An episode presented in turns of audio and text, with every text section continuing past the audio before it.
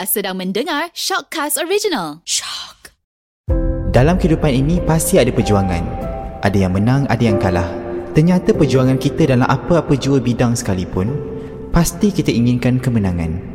Kita adalah juara ketika kita berjaya mengalahkan lawan terhebat, berjaya melawan rasa ketakutan, berjaya menepis kegagalan dan juga berjaya merawat kekecewaan. Tetapi setiap orang punya jalan takdirnya masing-masing.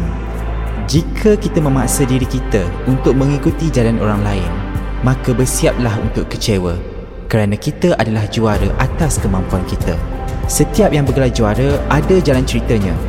Tak semestinya indah ketika dijulang, pasti ada kisah sebalik juara akan dikongsi hari ini secara eksklusif hanya di Shortcast Juara.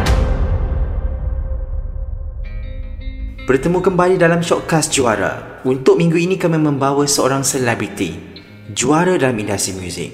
Ia bakat yang ada tak pernah dipersia, tapi kejayaan awalnya menempa nama dalam industri muzik tak semudah yang dijangka. Kebiasaannya, kejayaannya diraih hanya di luar negara, dari muzik jazz ke pentas Gegar Vaganza, sekaligus menjuarai pertandingan tersebut. Pasti ada formula rahsia yang diamalkan. Saya akan pass mic ini kepada Hafizan Muhammad dari muzik kita untuk kita dengarkan kisah seorang juara, Noreen Aziz. Terima kasih Noreen Aziz kerana sudi hadir ke studio Juara untuk hari ini. Terima kasih Hafiz. Semua tahu you started from Sister Sister.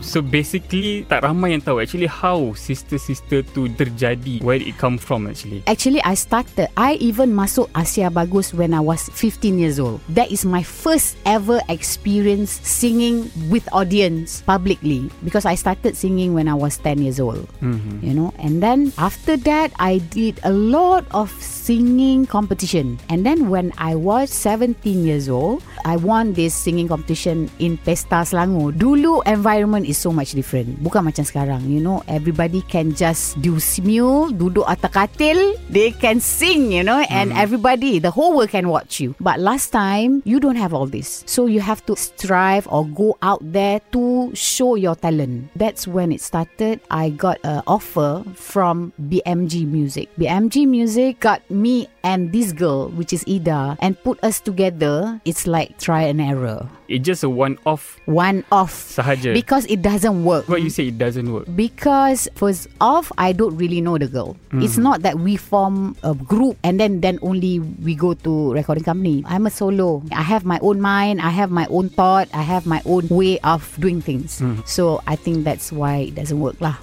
Talk about style of singing after Sister Sister, and you came out as an alternative pop artist. Gila kan? Yeah, it's just crazy because Noreen that time keluar dengan sound yang ala-ala Alanis Morissette.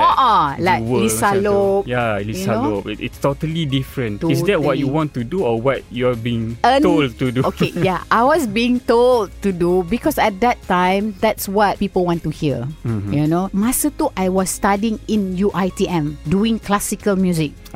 Okay, so I have to learn these classical songs. And then I got another offer pula from Warner Music. I'm quite lucky in a sense, you know. I got this offer. This is what people say because I have the package. Masa tu dangdut tengah hot and alternative. So, and then when they said that, I said, yeah, why not? And I'm a bit confused at that time because I was studying classical music. So, I take that offer and only one album juga, Fantasy Reality. So, are you happy with the production? Actually, I'm very happy with the production. It's good, you know. It's good because we have Nasi Abu Qasim and we have Ajay and we have few people, yang key people at that time, which is 1998. It even went into AIM, Anugerah Industry Music. We got like nomination for Best Engineered Album, for Best Cover Album, for Best Vocal. I got top 5. Still at that time I masih tercari-cari lagi. I don't have my still lagi. Yeah. A pop singer, it's easier when they do ballad and they do what people want. Some people are so lucky and they are very lucky to just do one song, lepas tu hit, lepas tu that's it, you know. So why don't you do ballad? I don't know lah. I think I'm the kind of person always like to challenge myself to do something different. You know, whenever people do something, yes, I can do this, you know, but I whether it works or not, that is a different story. But actually, Fantasi Reality tu, it's quite a success actually at that time. And I'm a bit frustrated in terms of that album. I don't know where I'm heading. Learning about classical music, tapi buat nyanyi rock. Here I am singing oh oh oh oh oh oh oh oh oh oh oh oh yeah yeah yeah Fantasi Reality. Another part of me is in school singing oh mio bambino caro da da da da, you know, things like that. Mm-hmm. So I'm a bit confused. Who am I? You know, what kind of performer am I? You know? So I spoke to Hanafi Imam. Mm-hmm. He's a bass player and he is also my lecturer in UITM. He told me, okay, what exactly you want to do? Why don't you explore something new? I kata, oh my God, another thing. Kat mana I nak nyanyi classical music ni? Siapa nak dengar I? You know? And then if I go into rock stream, kita ada Awi, Ella, you know, I don't think that I'm into that also. So dia kata, okay, you go to International College of Music. So I went to this college. This is like the turn of my life. So I mixed with a lot of different people. And then I am very independent. I rent my own room. You know, I'm not under my parents anymore. Masa dekat ICOM tu, Kak Nui kena cari duit untuk bayar rent, untuk makan, untuk bayar duit minyak and stuff like that. Okay, so I have to survive. How to survive? So diorang kata, okay Noreen, why don't we form a band and find a job? Mm-hmm. So that's where it started. It's not easy because ada juga yang show sampai bayar, okay lah, RM100 pun satu gig pun it's fine, you know, for a band. For a band. So we just got, yeah, but it's for fun. Mm-hmm. But it was really, really fun. I even performed dekat mall. We have a small group and like sort of like bar hopping, and then we do a lot of jazz. Hmm. A lot of jazz. So di situ datangnya jazz. That's how I discover about jazz.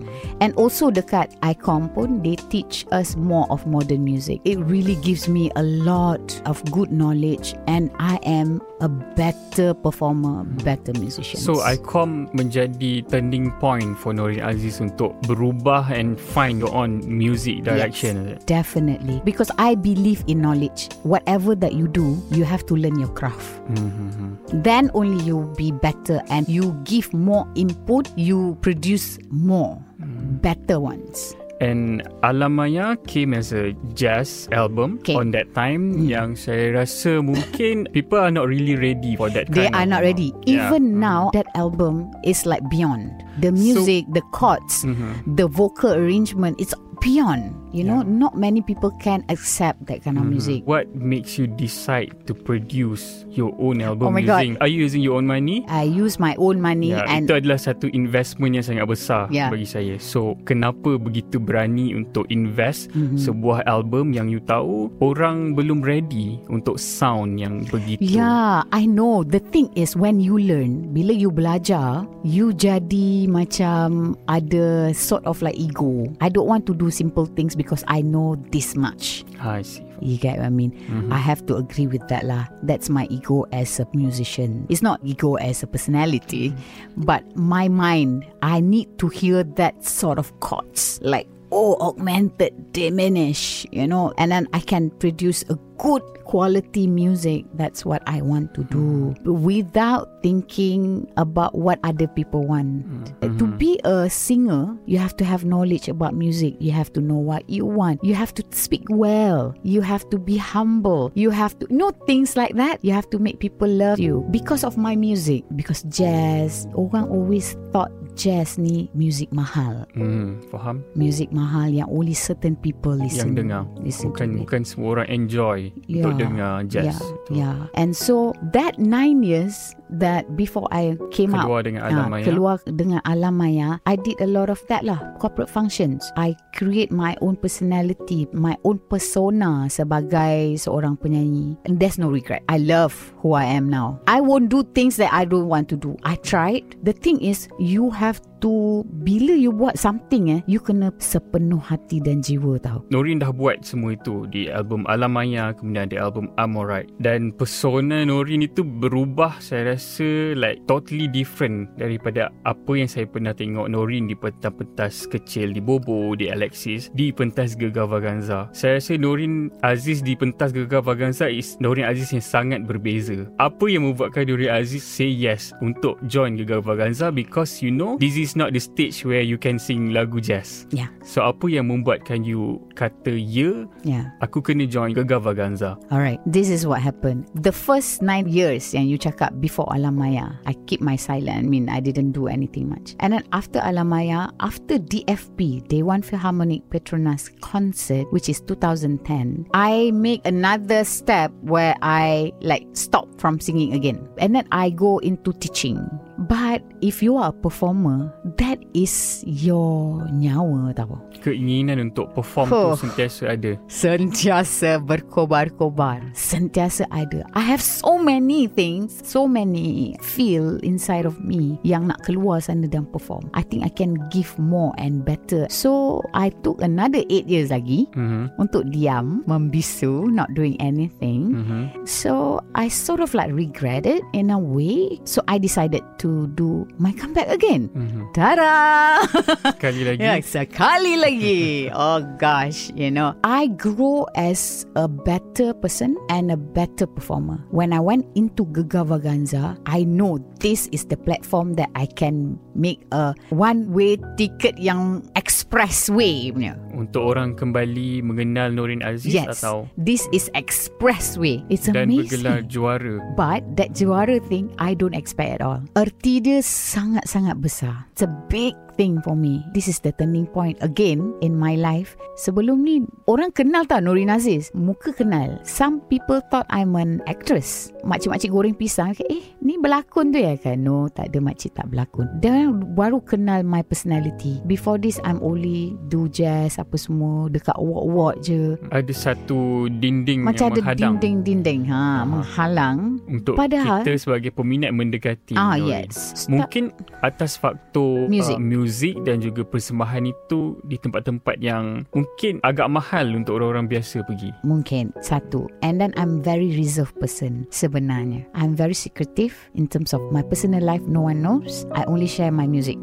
That's one thing about me lah. If you really know me, then I can be your friend. Kita boleh tahu apa kesukaran yang terbesar untuk Noreen sepanjang berada di GV. Every single week, semuanya is a challenge for me. But yang paling kelakar lah, the first week I have to sing my own song, which is Fantasi Reality yang Ida tak nyanyi dalam 25 tahun like that. So when I sing it, I don't really feel it. I have to go back all the way to alternative punya arrangement. But I did it. Cuma macam I got bottom 3 masa first week. Bottom 3 memang tak ada terkeluar masa minggu pertama. Tapi I dapat bottom 3. Tapi I macam okay. And then my manager, what's wrong with you? You're in a competition, dia katanya tu. Sekali tu, you know, I know my strength, I know my level. Itu ego punya cakap lah kan. And then my manager kata, do you know that you are bottom 3? Ada markah ke? I'm like clueless. I just want to perform, I just want to go out there. Lepas tu then only I realise, I sit down and talk to myself. Why are you here? Why are you taking this step? So I cakap, okay, I want to win, I need to challenge myself. Okay lah, be it lagu dangdut, be it lagu rock, be it what, I have to take this challenge. So that's where I, bila dapat the second week punya lagu trauma ni, lagu elite, I'm macam aduh, I'm so used lagu yang complicated like swing, jazz, bossa and things like that. Tapi ini nak buat lagu simple. How can I make it more interesting? How can I inject my own personality inside that music? So I do the research every week. And the most important thing is actually I learned a lot from Tok Ram to be a better performer. What was the best advice yang Tok Ram bagi masa GV? The best yang I belajar dengan Tok Ram is actually the most important thing in singing. Bukannya you punya chord tunggang terbalik yang macam stop it, buat tu dengan chord tunggang terbalik, macam skill sangat lah tu kan. But the most important thing in song is your melody, it's your lyrics, it's the feel. If if you can touch other people's heart, that's when you win. I can't believe that actually that what happened masa trauma. Until now, people really can feel it. Orang masih tengok you know, when they think of me, diorang ingat lagu trauma tu. I kata wow, trauma betul I masa tu. Kalau nak cakap yang paling susah Sabuk Serangkai Mawar tu satu. Sebab lagu Zaitun Sami'un, melodi dia macam merayu-rayu. I'm not a merayu singer. I'm very the greatest love of all, you know, something like that. I tak Serangkai Mawar. I macam kurang. But that's where I learn. Another thing, I have to sing dangdut. I have to sing rock. The best is actually I have to rap. What's wrong the world, mama? Oh my God. I tak boleh tidur malam, okay? The lyrics to keep on ringing in my head, kan? Sebab nak hafal. But, like me, I cannot see prompter. Lagi I tengok prompter, lagi I cannot concentrate, I cannot focus. So, I have to work harder untuk hafal, untuk know my melody, my rhythm. So, basically, things like that lah. Teach me to be a better performer. Kita menanti-nanti single solo Noreen Aziz yang ada hanya collaboration, tak salah saya, dengan Waris dan juga satu single duet bersama Hazama. Dan sehingga sekarang masih belum ada lagu baru dari Noreen Aziz. Apa yang menghalang Noreen Aziz itu untuk just release whatever you have? I did some new song, but it doesn't work. Sekarang ni tengah mencari lagu lagi. Ada lagu, tapi I rasa tak sampai lagi ke tahap yang saya nak. That's why I tak release, kan. I'm so critical about myself. Ada je yang cakap kat I, dia kata just let it out, keluarkan aje. Orang tak suka ke suka ke. So basically dalam music tu, kepuasan macam mana sebenarnya yang Noreen cari bila nak buat lagu ataupun bila nak buat performance yang macam yes, I'm ready? I'm not lucky enough to have a good song that people like, but I can produce good music. I can compose my own, I can arrange. But in terms of my next move after this, it got to be something that I love and also other people can accept dan terima. Sometimes when you do certain things, you rasa macam I have to put other people first, I cannot put myself first. So my plan is more of live performance actually after this. Buat lagu apa semua tu, I'll try my best. I takkan berputus asa, because I spoke yesterday with Tok Ram, you got to help me on this pula. I got to try again and again.